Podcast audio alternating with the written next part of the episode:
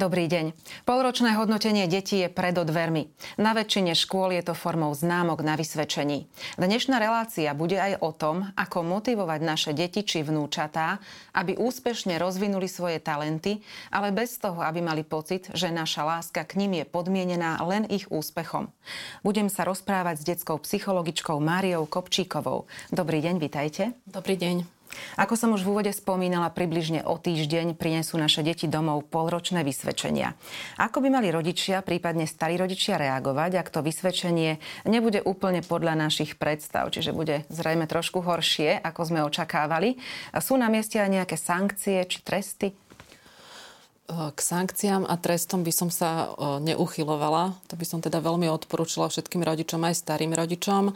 Pre mňa je tam zaujímavá taká tá časť tej otázky, že nebude to vysvedčenie podľa našich predstav. Lebo naše predstavy sú jedna vec a zmysel toho vysvedčenia alebo vôbec nejaká výpovedná hodnota, známok na tom vysvedčení je vec druhá. A toto je podľa mňa dôležitejšie teda pre tú staršiu generáciu, pre rodičov a starých rodičov možno mať teda na pamäti, že o čo tam vlastne ide, že častokrát tie známky na tom vysvedčení naozaj nie sú akoby objektívne, ale aby som to teda vysvetlila, pre mňa je to tak, že nemusia nám nič hovoriť o tom, ako sa to dieťa snaží, ako je zorientované v problematike, aké má vedomosti, čo je pre ňoho zaujímavé. Čiže v tomto pre mňa samotné známky na tom vysvedčení sú trošku také zradné.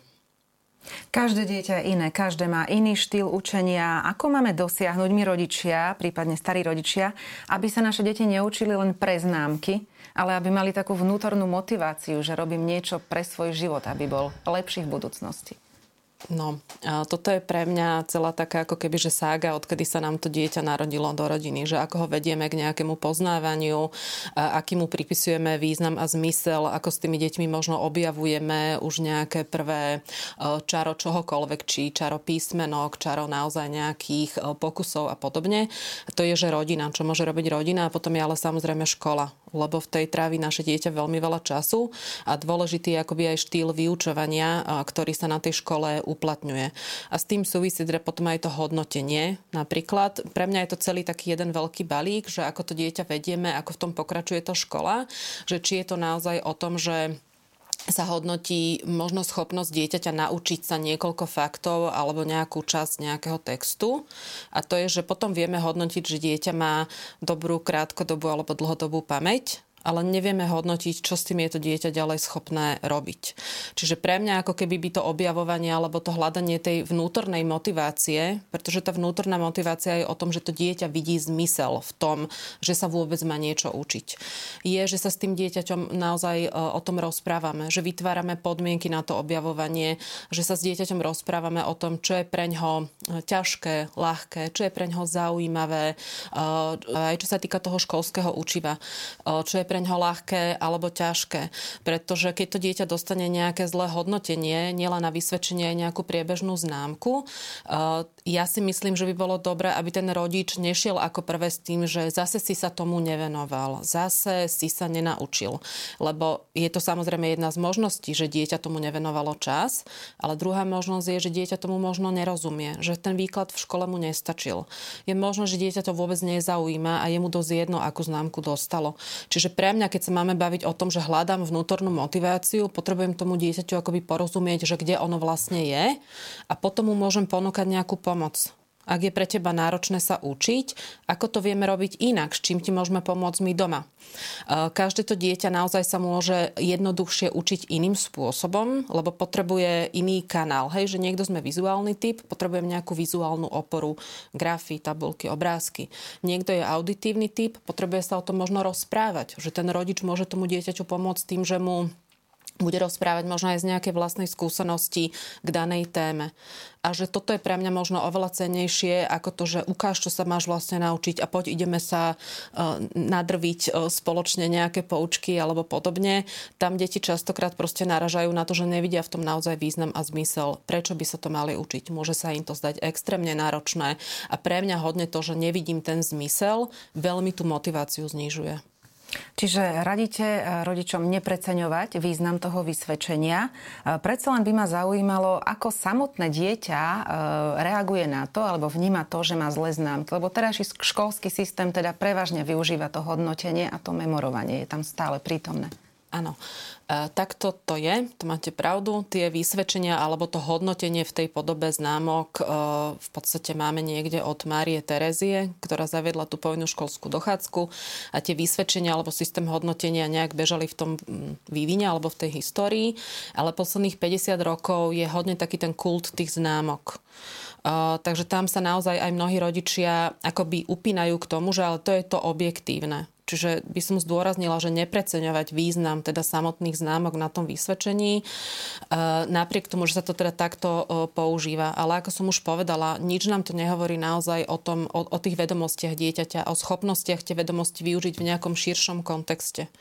Pre mňa akoby takéto klasické známkovanie už od tých prvých ročníkov je troška zradné aj v tom, že hneď vedia akoby k porovnávaniu sa detí medzi sebou.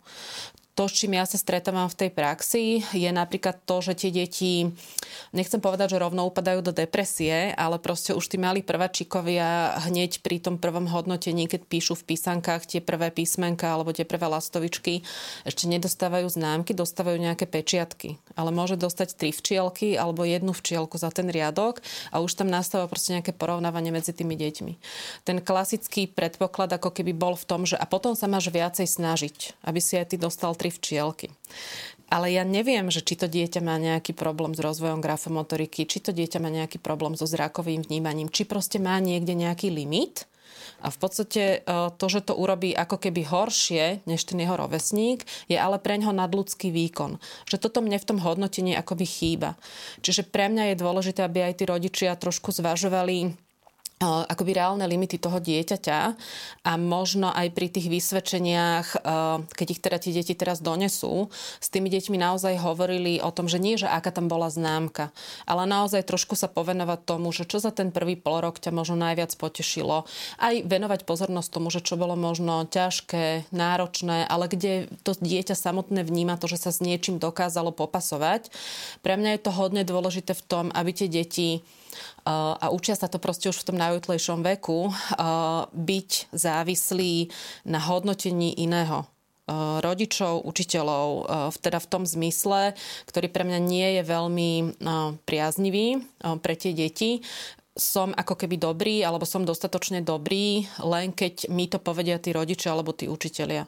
Čiže keď sa dieťa pozerá na to, čo sa mi podarilo zvládnuť, kde ja vnímam, že moje úsilie ma niekam posunulo, prekonal som nejaký strach alebo zdokonalil som sa v niečom, je taký ten základ tej vlastnej sebahodnoty, toho vlastného sebaprežívania.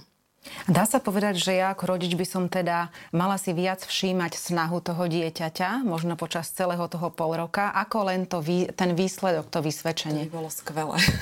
Áno, naozaj, naozaj nie je to pre mňa o tej výslednej známke. Ja si naozaj myslím, že výsledná známka, a vidím to podľa vlastných detí, vidím to podľa detí v ambulancii, častokrát nič nám nehovorí o tej realite, ani o tej motivácii toho dieťaťa, lebo keď sa s tým dieťaťom akoby rozprávam, dostanem sa trošku možno do hlbšej úrovne, neznamená to, že rodič musí to dieťa doma terapeutizovať, ale dať mu priestor na to, aby vôbec vyjadrilo nejakú svoju skúsenosť s daným predmetom, s daným učiteľom. A to neznamená, že budeme teraz doma na učiteľov ako keby nadávať alebo znižovať ich hodnotu a funkciu, ale pre mňa je naozaj veľmi dôležité porozumieť tomu dieťaťu, ako toto dieťa vníma, čo tam možno ono rieši. Ako na samotné dieťa vplýva to, že je v škole ocenené horšou, prípadne zlou známkou? No, ja si myslím, že ako na ktoré. Niektorým deťom sú tie známky naozaj dosť jedno, čo možno vyplýva z toho, ako sú tie známky vnímané doma v domácom prostredí. Čím nechcem povedať, že pre deťmi deklarujeme, že je úplne jedno, aké známky máš. Pre mňa sú tie známky na tom vysvedčení, tak ako ich vníma súčasný školský systém, jednak teda takým tým prostriedkom, ktorý hovorí o tom, že to dieťa môže postúpiť do ďalšieho ročníka, že boli nejaké formálne podmienky naplnené a pomerne dlho tie známky boli vnímané alebo aj prezentované v súvislosti s ďalším štúdiom, čiže s prijatím na strednú alebo vysokú školu. Čo už teda v dnešnej dobe neplatí paušálne. Hej, že aj pri tých príjmačkách na strednú alebo na vysokej školy sa to vysvedčenie častokrát neberie vôbec do úvahy. Čiže k tej pôvodnej otázke niektoré deti podľa mňa zlé známky akože absolútne neriešia a pre niektoré deti tá horšia známka je naozaj dôvodom na ťažké prežívanie až po také tie extrémne prípady, že odmietam chodiť do školy. Môže sa objaviť nejaká somatizácia, bolesti brucha, bolesti hlavy a podobne. Ako je to, že extrém a medzi tým môže byť prítomné čokoľvek. Čiže preto je podľa mňa, že jedna zlá známka nehovorí v podstate o ničom. Dieťa sa mohlo zle vyspať, možno malo trému, zabudlo všetky vzorce, zabudlo proste koľko je 2+2, to je úplne jedno. Pokiaľ sa mi tie zlé známky začnú množiť, tak by som ako rodič mohla trošku zbystriť a začať trošinku to prepatrávať tú situáciu, že o čo sa tam vlastne jedná. No, či už máme dieťa, ktorému tie horšie známky veľmi nevadia, prípadne citlivé dieťa, ktoré to vníma citlivo a od toho si možno odvodzuje svoju sebahodnotu. Ako my máme dať dieťaťu najavo, že naša láska k nemu nie je postavená len na jeho výkone? No, toto je zase pre mňa celá taká tá široká téma, že ako s tými deťmi v rodinách narábame od narodenia. Pretože už ako keby od toho útleho veku súčasťou výchovy v mnohých rodinách je taká tá metóda cukru a biča.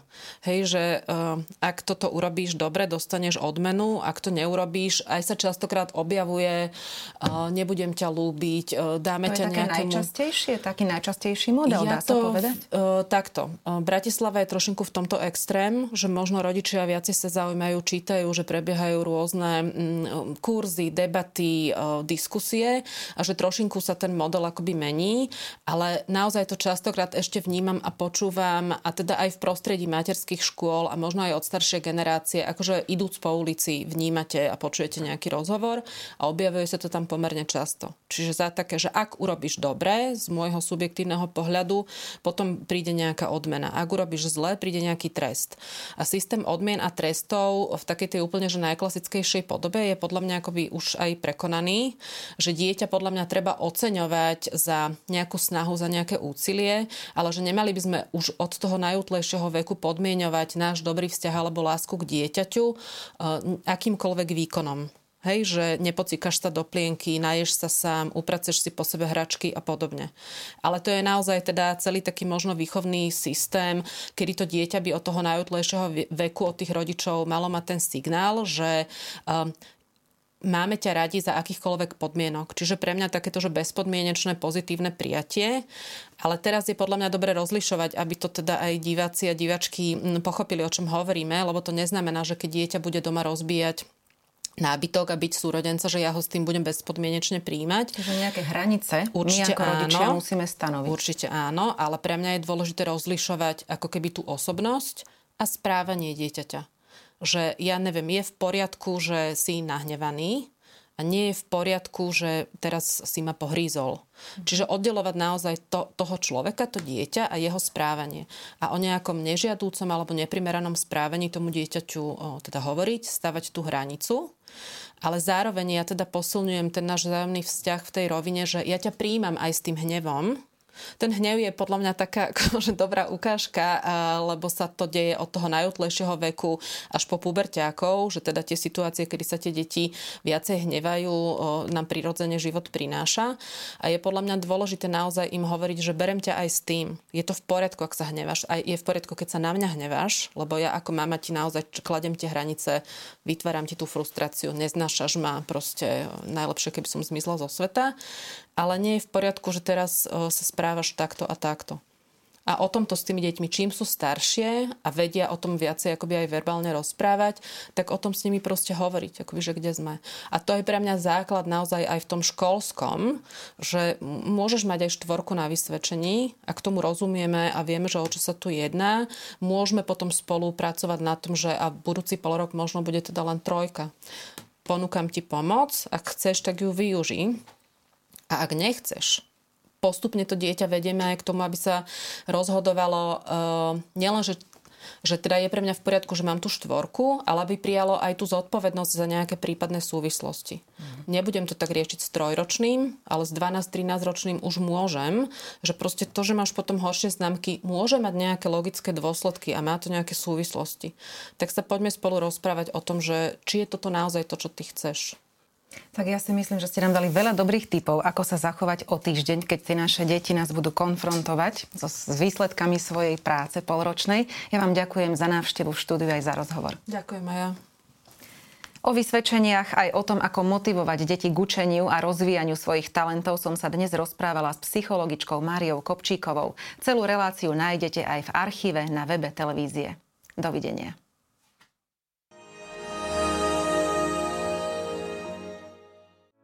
Vypočujte si aj ďalšie zaujímavé podcasty. TV Lux nájdete na 9 samostatných kanáloch, kde na vás čakajú relácie s pápežom Františkom, kázne, modlitby, prednášky, biblické podcasty, rozhovory, inšpiratívne epizódy na pár minút, svedectvá či podcasty určené pre deti.